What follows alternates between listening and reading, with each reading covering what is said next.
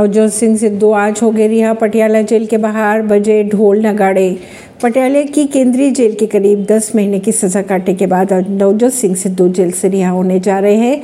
Supreme court ने पिछले साल 19 मई को रोड रेस के मामले में एक साल की सजा सुनाई थी उन्हें। दो महीने पहले हो रहे हैं रिहा। सिद्धू अपनी सजा के दो महीने पहले रिहा किए जा रहे हैं। उनके वकील के अनुसार पंजाब प्रिजन रूल्स के अनुसार अगर किसी कैदी का बर्ताव अच्छा होता है तो उसे समय से पहले रिहा किया जाता है। नवजोत सिंह सिद्धू ने सुरक्षा को लेकर सुप्रिंटेंडेंट को लिखा था पत्र, सीएम भगवत मान ने दिए थे निर्देश। ऐसी खबरों को जानने के लिए जुड़े रहिए जनता सरिश्ता पॉडकास्ट से। परवीन दिल्ली से।